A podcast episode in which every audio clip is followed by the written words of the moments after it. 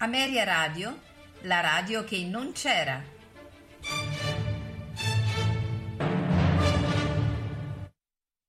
Quando ero paggio del duca di Norfolk, ero sottile, sottile, sottile, ero un miraggio vago, leggero, gentile, gentile, gentile, quella... Ameria Radio presenta Tutto nel mondo è burla, stasera all'opera con Massimiliano Samsa, Valerio Lopane e Paolo Pellegrini.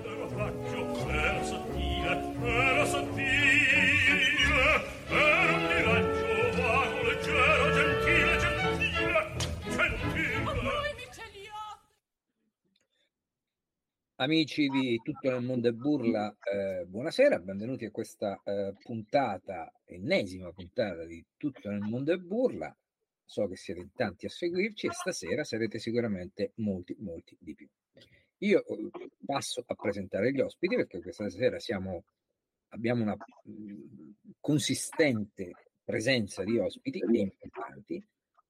Eh, Vito Stabile, il professor Piero Mioli e il nostro co-conduttore di conseguenza Esatto, noi lo diciamo- riteniamo ospite non è che ma- sia proprio diciamo ospite eh, col, col- col termine che ospitiamo, noi siamo Sì, due sì, ospiti, che ospitiamo che non due ospiti. diciamo che questa sera sarai tu il conduttore quindi esatto. Valerio, eccolo qua, eh, lascio a te la parola così Grazie, grazie, e Max. spiegherai ai nostri Asso- il motivo per assolutamente. il quale siamo qua stasera. Assolut- assolutamente, assolutamente. Allora, questa sera abbiamo il- un dialogo che sarà guidato da, eh, da Vito Stabile con il professor Piero Mioli su Giuseppe Verdi, Le nozze di musica e dramma, che è il re- recente pubblicazione composto da, perché comunque quando si parla di composizione di compositori possiamo definire che un libro viene giustamente composto da Piero Mioli, e eh, non ha bisogno di presentazioni, esimio docente di storia dell'opera e di storia della musica,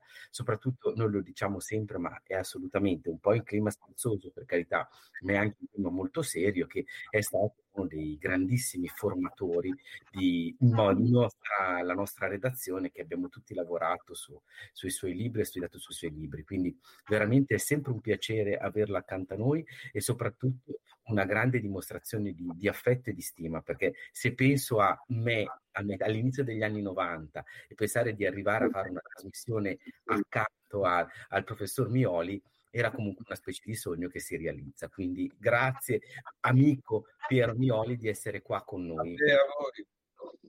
Allora, accanto a me c'è anche Vito Stabile. Buonasera Vito.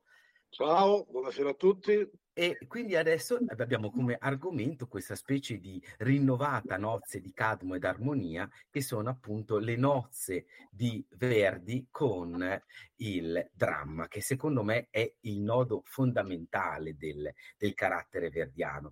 Infatti, Vito, tu volevi appunto chiedere a- al professor Mioli la, eh, l'idea, il, la- la- il summary, per usare un termine Sì. inglese, di questo, Sì. eh, diciamo, struttura nuziale tra dramma e. Sì, un, att- un attimo prima volevo però dire com'è nata la genesi di quell'idea di questa trasmissione. Perfetto. Un ringraziamento a Radio Ameria eh, che, eh, che mi ospita, ospita, ospita il- anche il professor Mioli.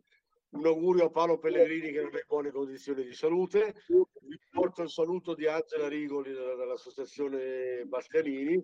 Vorrei spiegare perché l'associazione Bastianini si è fatta promotrice di questa presentazione. Assolutamente. L'associazione Bastianini ha, diciamo, invaso l'orbe terracqueo, se possiamo così dire pomposamente, parlando di Ettore Bastianini. Quest'anno parliamo ancora di Ettore Bastianini, ma ci allarghiamo un po' e parliamo anche delle cose eh, importanti, come tu hai detto, della, della- della- della lirica.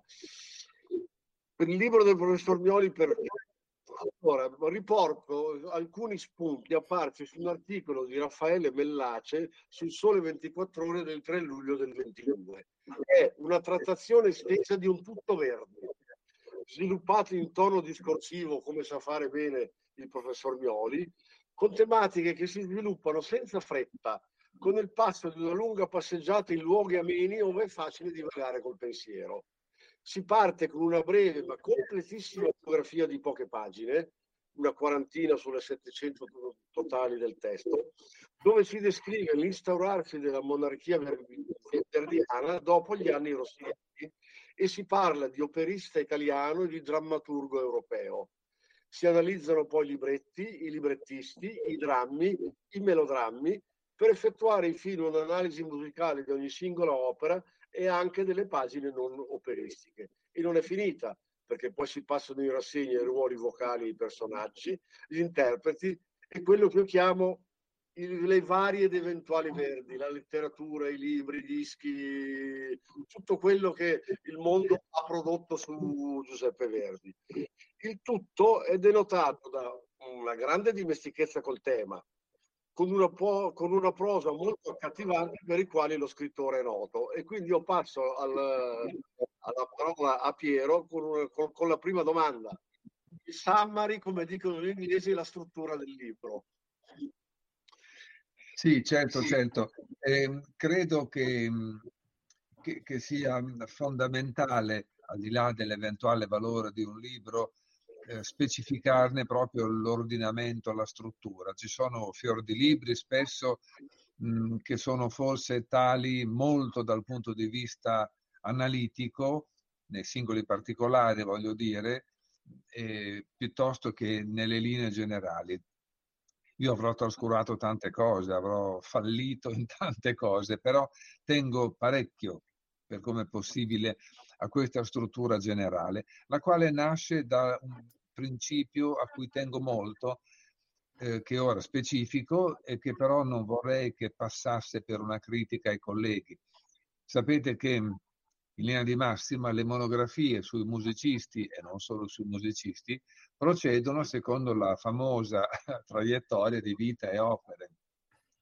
Quindi se un autore è vissuto molto, è vissuto lungo, a lungo, ha composto molto, ha composto poco, non ha poi tanta importanza. Il primo capitolo sarà l'educazione, il secondo capitolo sarà l'esordio, il terzo sarà l'affermazione, il quarto sarà la grande fortuna, fino alla morte la trattazione della vita sfuma poi regolarmente nella trattazione delle opere. Non ho mai condiviso questa impostazione perché credo che la vita debba essere raccontata in maniera un po' oggettiva, in maniera anche un po' sbrigativa, in maniera, beh, sto per dire non approfondita, ma naturalmente la, la, la, la formula non è felice. La vita ha una sua obiettività e bisognerebbe cercare di capire e di eh, raccontare. E l'opera no, l'opera tutto sommato è un qualcosa di soggettivo, è il mio parere sulle singole opere, un mio parere che deriva dalla mia frequentazione, ma anche dalla lettura di tanti, tanti, tanti libri sull'argomento e così via. Per farla breve, come ha detto Vito pochi secondi fa, eh, il libro che si compone di 12 parti comincia con una breve capitolo, lo diceva Vito leggendo la recensione di Mellace, sulla vita. E ho cercato di sbrigarla anche perché raccontare le vite è terribile, è difficilissimo. Si rischia, non dico di inventare, ma di interpretare un po' troppo, si rischia di eh, eccedere nella, nella, nell'interpretazione, appunto. Invece io ho cercato di essere molto, molto ragioniere, in senso nel senso più positivo. E poi no, dopo comincia il discorso sulle opere, ma anche qui ci terrei a mettere in campo una piccola novità, e cioè eh, i caratteri delle singole opere salteranno fuori man mano. Mi sembrava opportuno che ci fosse una seconda parte di carattere molto molto riassuntivo, ovvero una parte dove io provavo a dire come è fatta l'armonia di di Verdi, come è fatta l'orchestra di Verdi, qual è la sua librettistica preferita, qual è il suo canto, qual è stata la sua fortuna, se nell'Ottocento era più fortunato che nel Novecento e così via. Quindi una seconda parte di questi caratteri generali. Naturalmente non posso né voglio insistere su tutte le parti, però basti dire che dopo si parla dei libretti, si parla delle singole opere mi piace, e poi magari ci fermiamo un attimo per ascoltare un po' di musica e così via, mi piace eh, riferire il fatto che le opere sono descritte in una maniera molto volutamente, credo, semplice. Ho immaginato che soprattutto le prime opere potessero stare in due paginette di libro eh, come dire, a, a mo' di promemoria, stasera vai a vedere Masnadieri o, o, ascolti la Giovanna d'Arco, certo che è bello conoscere un lungo saggio sulle due opere e leggertelo tutto, ma non abbiamo sempre voglia, tempo e così via.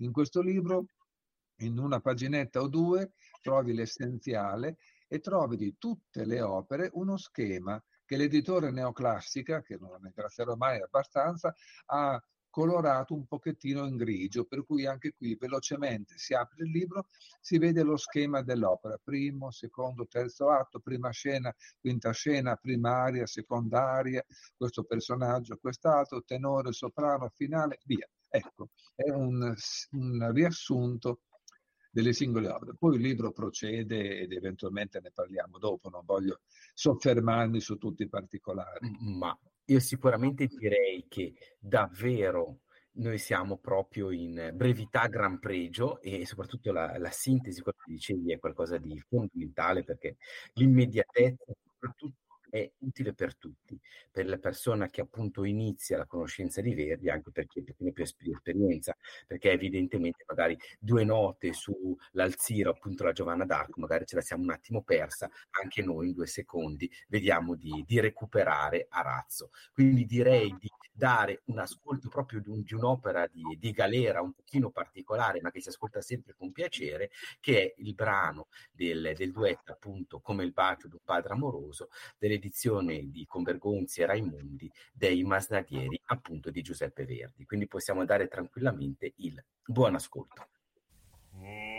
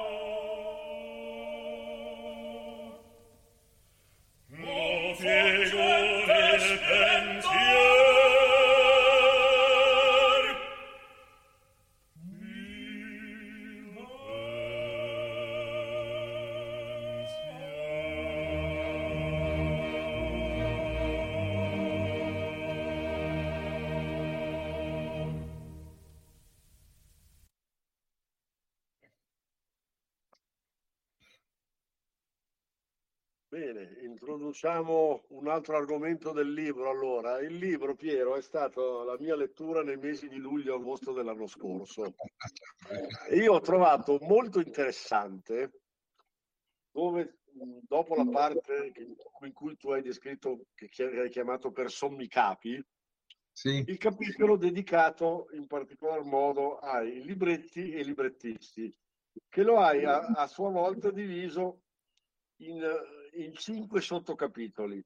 L'epica risorgimentale, la trilogia morale, la trilogia critica, le vie nuove e la dilogia. Ah, ecco, parlaci un po' dei librettisti di Verdi. Sì, sì, volentieri. E dei libretti di Verdi. Eh.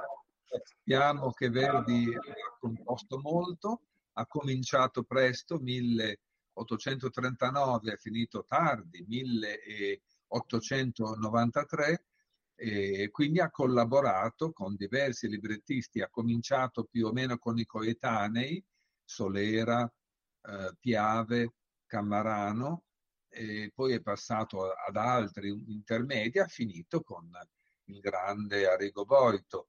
Quindi libretti effettivamente molto diversi che rispecchiano poi la maturazione della sua musa. Forse ho un po' forzato la, la cosa, però mi è piaciuto nel complesso immaginare che i primi libretti e quindi le prime opere si potessero raccogliere sotto il titolo di dramma lirico. Molto spesso la dicitura è questa.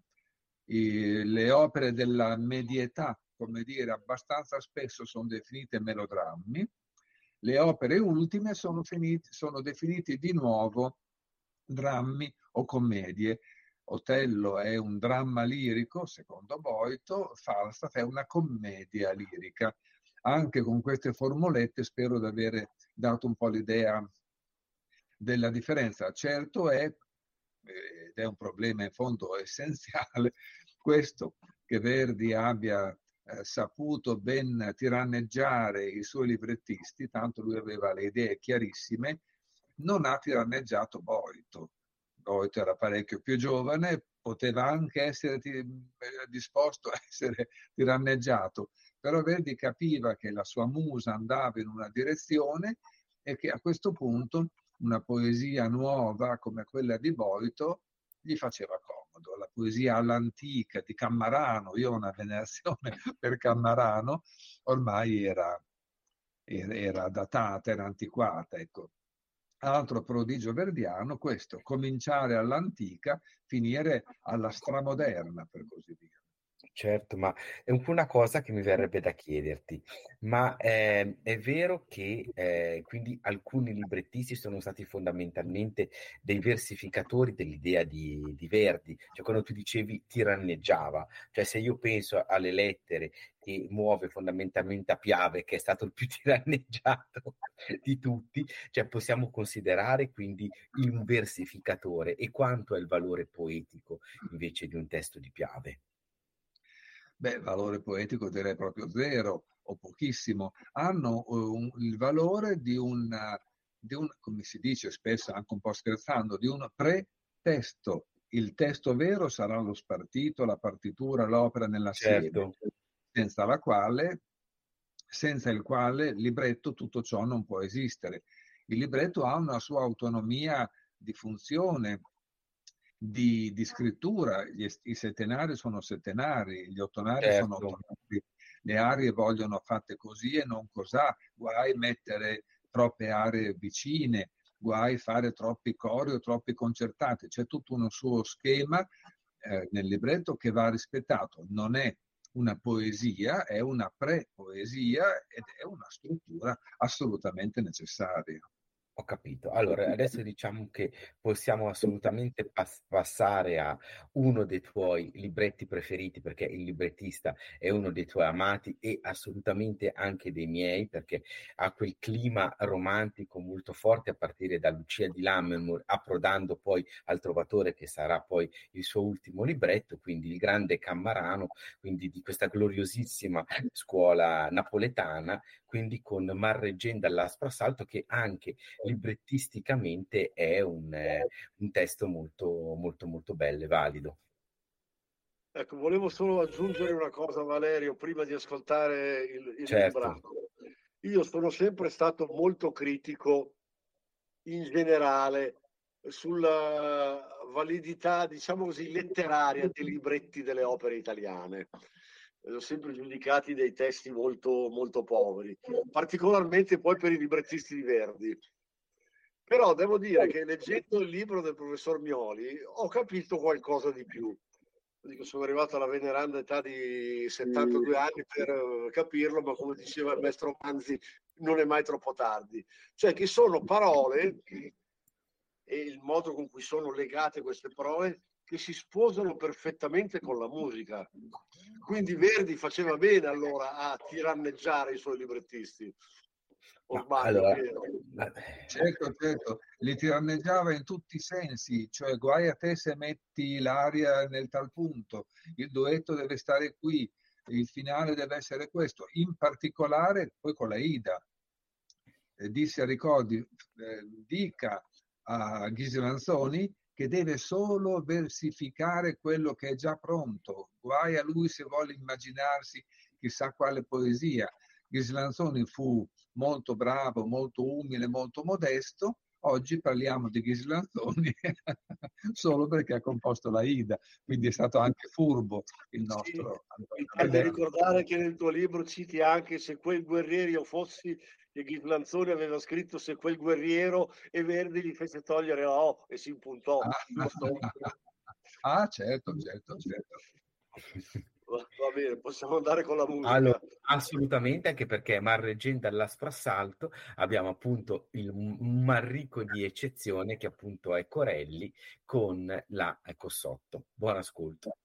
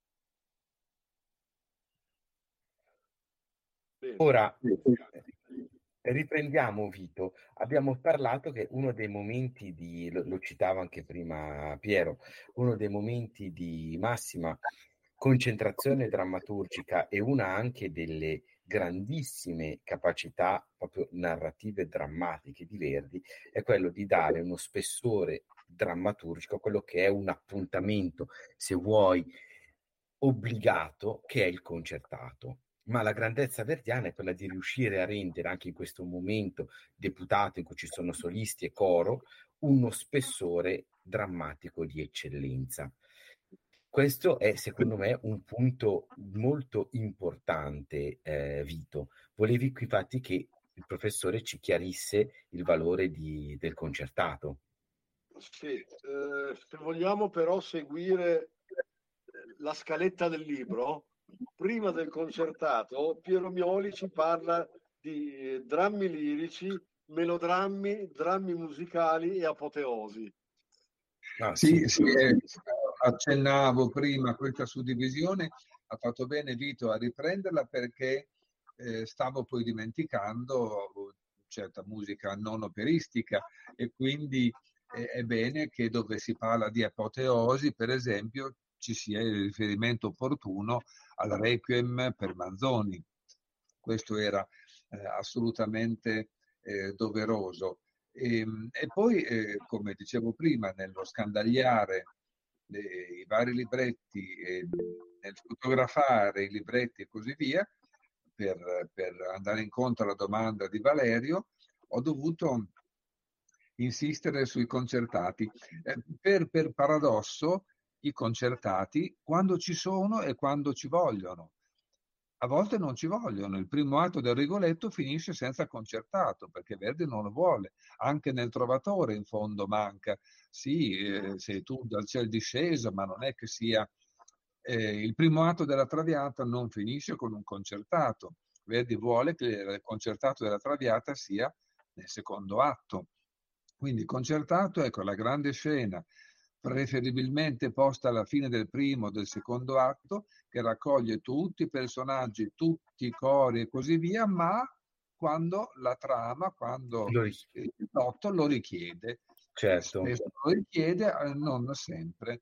Ricordiamoci che l'etimologia della parola concertato è latina, con certo, certo cioè eh, lotto, combatto, gareggio, il concertato è quel momento in cui certo. tutte le voci si raccordano, ma non come un bel coro omofonico, bensì come un intreccio di, di voci, eh, come dire, belligeranti. Ecco. Certo, quindi c'è anche giustamente il, dal contrasto nasce anche lo, lo spessore drammatico, assolutamente. Ah, No, no, ma infatti. sono sicuro che quello che dicevi è molto interessante anche perché la, eh, il coraggio che ha avuto anche Verdi era magari anche quello di disattendere in alcuni aspetti la volontà del pubblico. E poi molto spesso c'è famosa appunto il fatto del, corno di Hernani piuttosto che il, la gobba di Rigoletto che poi sono diventati degli elementi imprescindibili di questo e di quell'altra opera. Quindi Verdi è anche una persona di giusta eh, consapevolezza e anche determinazione nel portare avanti le sue posizioni, le sue scelte. Quindi possiamo dire che Verdi non segue una regola, segue, uso una parola che forse non è, cor- non è corretta, ma segue il suo istinto. Mette il concertato quando vuole lui, dove vuole lui, dove lui sente che ci vada. Ecco. Sì, come fa? Beh, quando disse per esempio eh, Rigoletto l'ho intesa come opera prevalentemente fatta di duetti e la, la trama comportava questo. Ci sono opere dove c'è meno occasione di duettare e, o di terzettare e così via. Nel complesso la regola c'era, soprattutto nella prima metà della carriera tende a seguirla, ma basta che il dramma lo consenta. Lui non forza mai il dramma. Sì, questo, questo, secondo me, anche nel, nella tua questione delle nozze, che, che hai dato questo bellissimo titolo, io credo che sia veramente questo l'elemento sintetico della grandezza verdiana, cioè questo reale connubio e soprattutto è ancora più notevole in un'epoca in cui la solita forma era molto molto standardizzata e quindi assolutamente questo è un elemento comprovante. Io direi Però che paura, caro Valerio, quando ho concepito questo titolo, che qualcuno mi dicesse le nozze di musica e dramma e allora Wagner cosa ha fatto? Wagner ha fatto nozze di musica e dramma in un'altra maniera. Ah, esatto, eh, ma sai, un, una l'italiana e un'altra la tedesca, ma le nozze sono sempre quelle, capisci? Cambia, cambiano le pietanze del banchetto, che comunque non è, non, non è cosa da poco. Perché se Gradisco il confronto culinario. Esatto, assolutamente, assolutamente.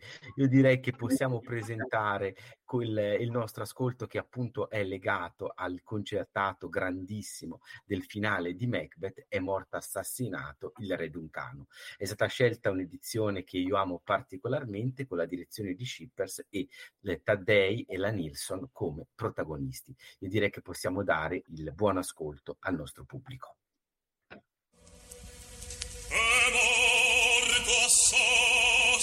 Lord.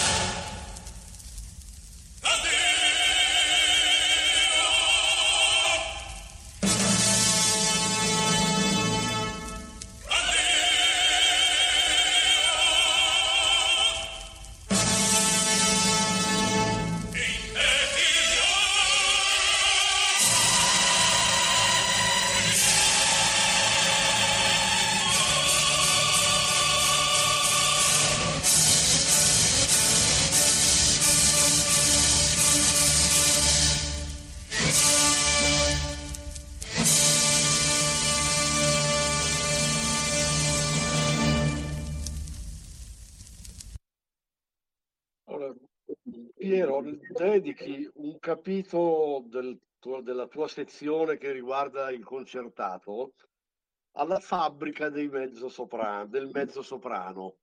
Vogliamo dire ai nostri ascoltatori perché questo, questo particolare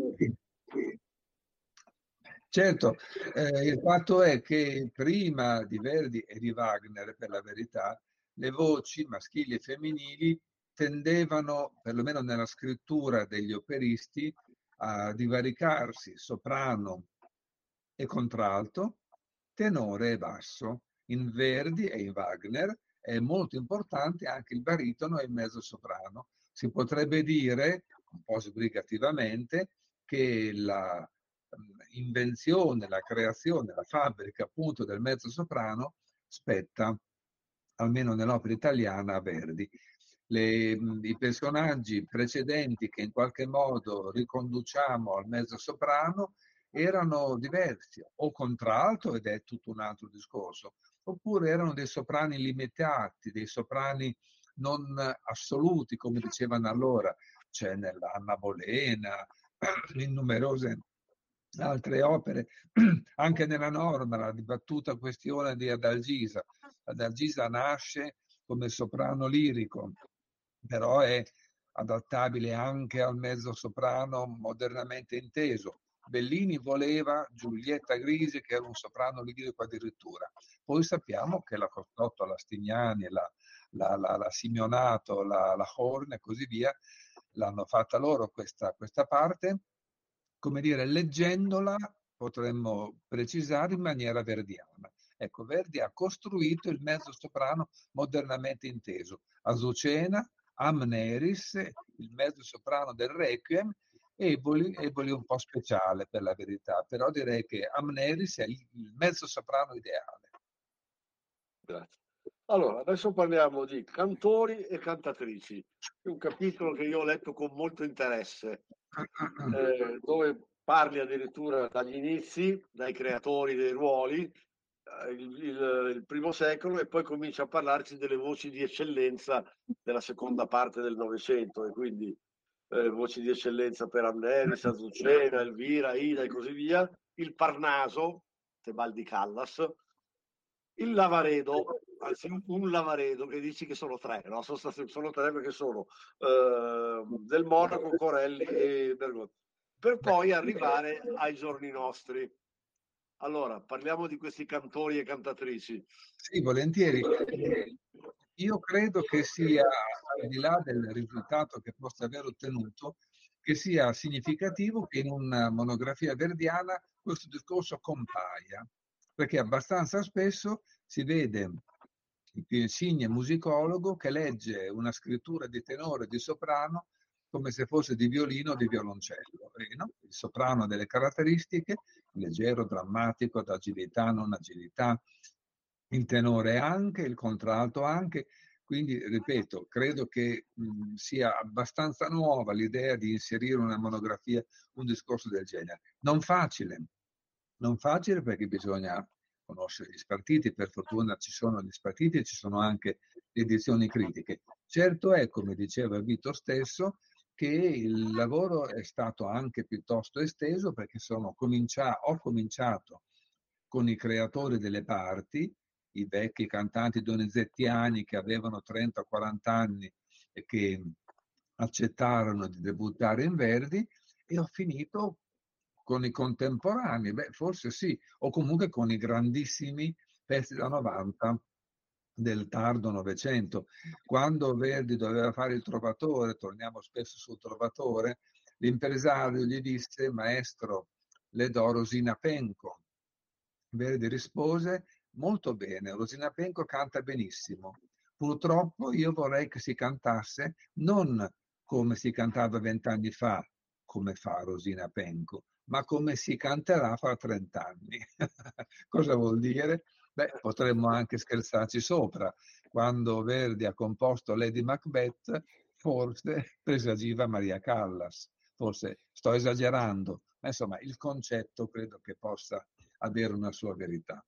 Ma una cosa, perché questa analisi è assolutamente importante e ti siamo tutti grati perché dai sicuramente un grande contributo alla critica e soprattutto dai anche una chiave di lettura e di interpretazione. Ma la famosa domanda, esiste una voce verdiana? È vera, è realistica, ha un senso oppure no? Cioè, tu dicevi, nella librettistica noi abbiamo, partiamo da un giorno di regno, abbiamo poi magari in libretta addirittura di, di romani assolutamente vecchio stile, quale può essere l'opera buffa, il il giorno di regno, poi abbiamo un certo tipo di centralità con Piave, poi arriviamo a Boito, è evidente che c'è una profonda evoluzione, c'è una continuità da quello che possono essere le prime creazioni verdiane e le ultime, cioè c'è una idea di coinè linguistica in tutti i ruoli verdiani. Eh, questo è difficile da sostenere perché appunto, come dicevo prima, la carriera è molto molto lunga. Però vedi, vedete, credo che ne siamo consapevoli tutti, quando cantano Mirella Freni e Luciano Pavarotti, osiamo eccepire qualche cosa? Assolutamente no. Sono voci verdiane? Forse no e quindi si può cantare bene, bene, bene, benissimo senza essere voce verdiana. E sono le voci, le grandi voci verdiane sono quelle che ho provato a mettere in evidenza, Callas, naturalmente, Tebaldi e Leontin Price, come si fa a, a non conoscere il Trovatore, eh, la Ida e la Forza del Destino e il Ballo in Maschera di Leontin Price. Certo. O, o, di Bergonzi o di altri cantanti. Quindi credo che una voce verdiana che possa cantare tutto dall'inizio alla fine forse non ci sia, però la, la piena maturità verdiana che arriva fino alla Ida o al Requiem, per esempio, credo che ci possa essere ed è questa bella voce mm, robusta, plastica, elastica.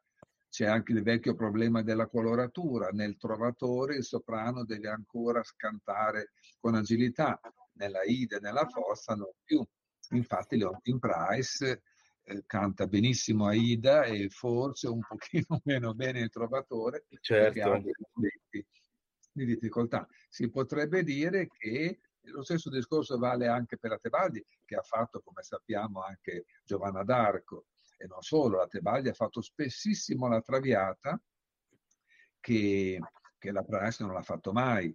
E quindi il discorso diventa si potrebbe forse dire che un pochettino a metà strada ci sta la Cavalier. Ecco, la Cavalier, con tutti i pasticci di una carriera un po' singolare, avventurosa e così via, ha cantato egregiamente Il giorno di regno e anche Otello. Quindi, sì, sì, certo, certo, certo. Drammaturgia Assolutamente, ma ti, mi trovo assolutamente d'accordo con te perché secondo me è impensabile perché c'è un'evoluzione tecnica, stilistica, cioè non c'è un, una continuità. Se vuoi, l'unica cosa appunto è la parola scenica che può essere, però nel senso un interprete che legge la parola scenica è un prerequisito forse di tutto il melodramma, non è che si lega esclusivamente a Verdi recitare cantando e così via. Esatto, assolutamente, assolutamente. Io direi che possiamo regalare al nostro pubblico un ascolto che ci hai proposto, che è sicuramente interessante, che è dalla Roldo, opera particolarissima del, del, diciamo,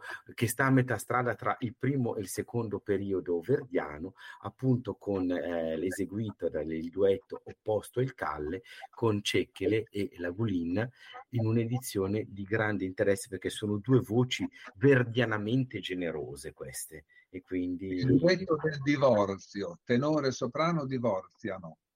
Ah, giustamente.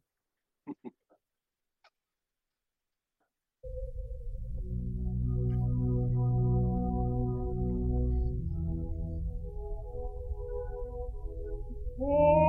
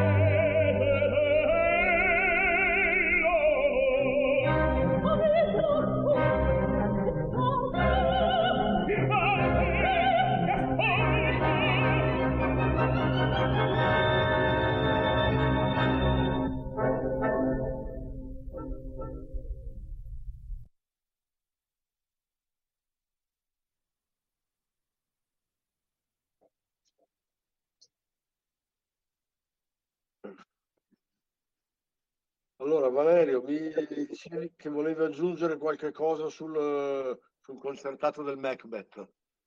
Ma allora, guarda, io quello che abbiamo già, già presentato era appunto il valore drammaturgico e eh, assolutamente è importante in un concertato, ma quello che secondo me in questo momento di, di chiusura che giustamente abbiamo messo come conclusione è il, le voci e le potenzialità che Verdi riesce a trovare nelle varie voci, sia quella del, del, soprano, del tenore, del basso, del contralto ed evidentemente le nuove voci create, come dicevi, mezzo soprano e per certi versi considera che qua siamo anche un po' in casa Bastianini, quindi evidentemente anche quella del baritono, che lasciamo, lasciamo per ultimo perché evidentemente è diciamo il piatto forte. Ecco.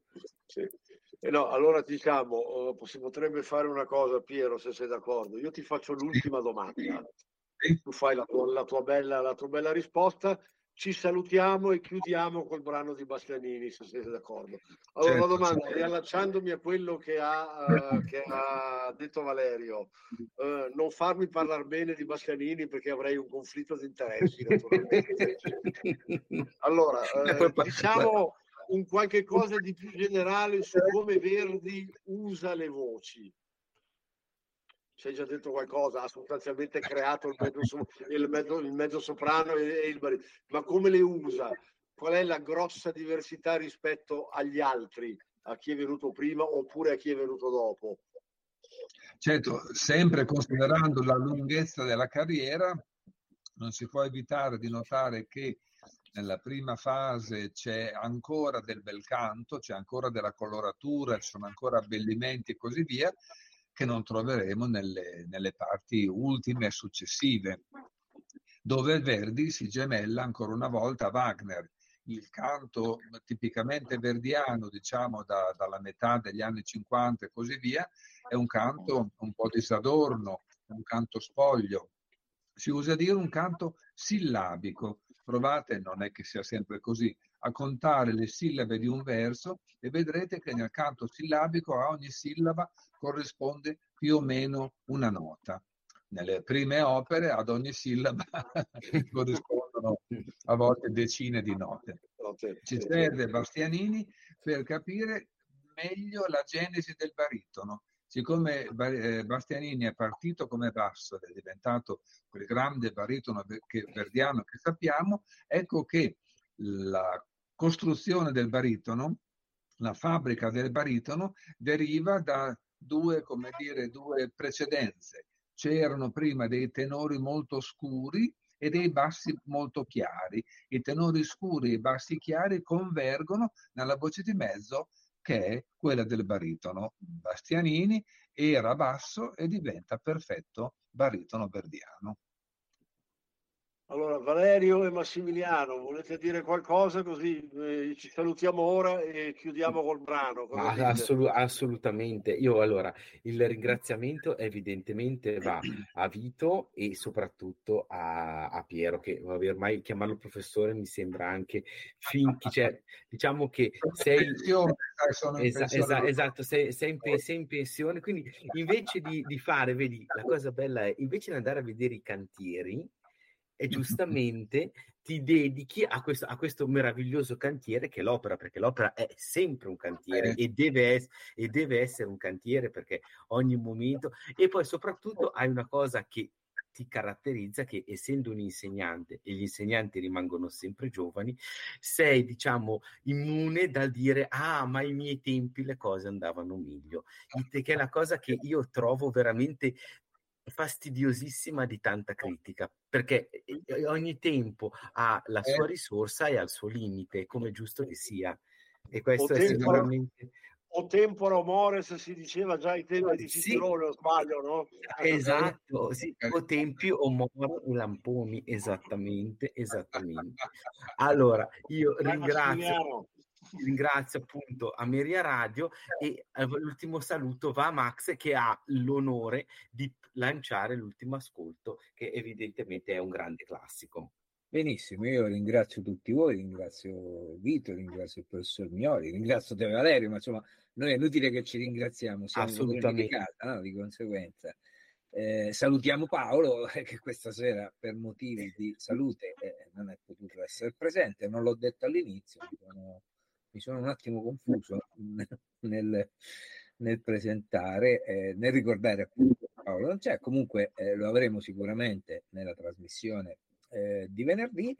E quindi io lancio quest'ultimo ascolto, Rigoletto, figlia, mio padre, Ettore Bastianini, eh, Renata Scotto, giusto? Eh, Assolutamente, e poi questo è, an- è, anche un po' di gloria mia che sono, diciamo, mezzo bergamasco, almeno bergamasco di adozione, con sotto la bacchetta di Gianandrea Gavazzeni, che ah, comunque Gavazzeni. è stato anche un, un grande interprete, questo Rigoletto è anche valido anche per la direzione, non solo per il cast.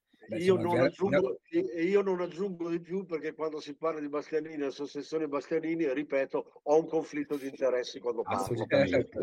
Beh, io volevo sottolineare Gavazzeni che sicuramente è stato uno di quei grandi direttori dell'opera, no? Ecco, non lo ricordiamo certo. magari per il sinfonico, per, ricordiamo per l'opera, però era uno di quei grandi direttori insieme a Botto, insieme a, a Cillario per dire che ho avuto il piacere di, essere, di tantissimi che eh, hanno dato all'opera, hanno, ci hanno lasciato dei, delle cose bellissime eh, in vinile, ma anche oggi in CD. Quindi io senza, senza dubbio. saluto tutti, rinnovo i saluti a voi, ai nostri ascoltatori e ci ascoltiamo quest'ultimo brano che chiuderà la trasmissione di questa sera. Buonanotte a tutti. Buonanotte Grazie a tutti, buonanotte.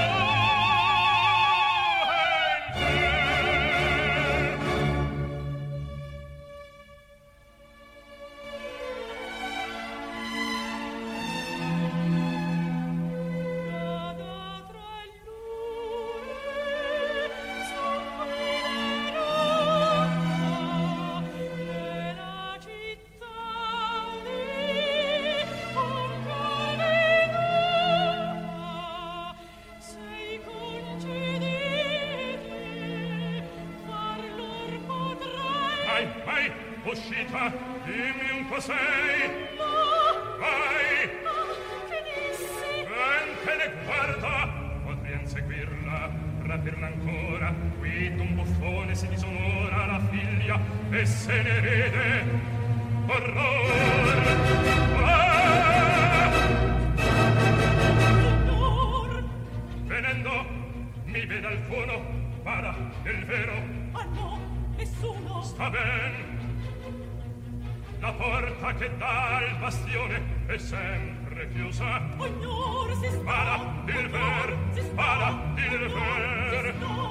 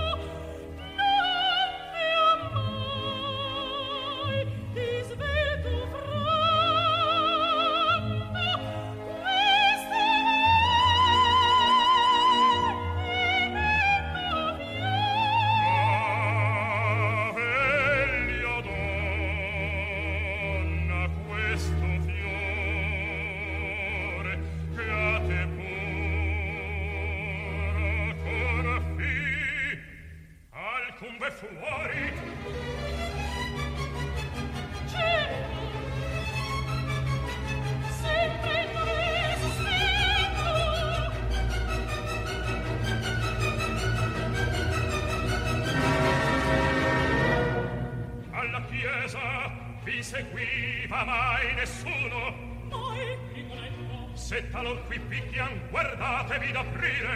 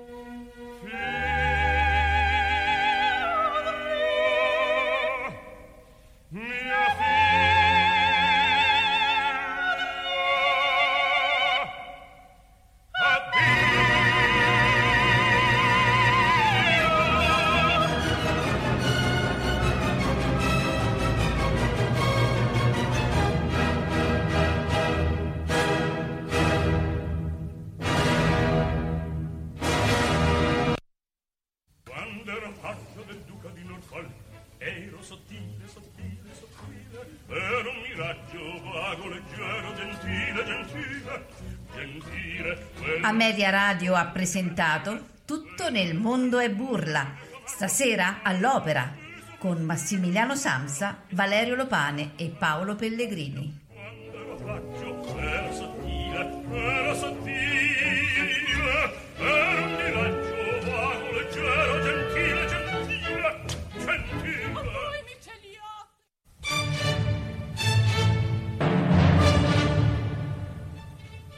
Ameria Radio la radio che non c'era.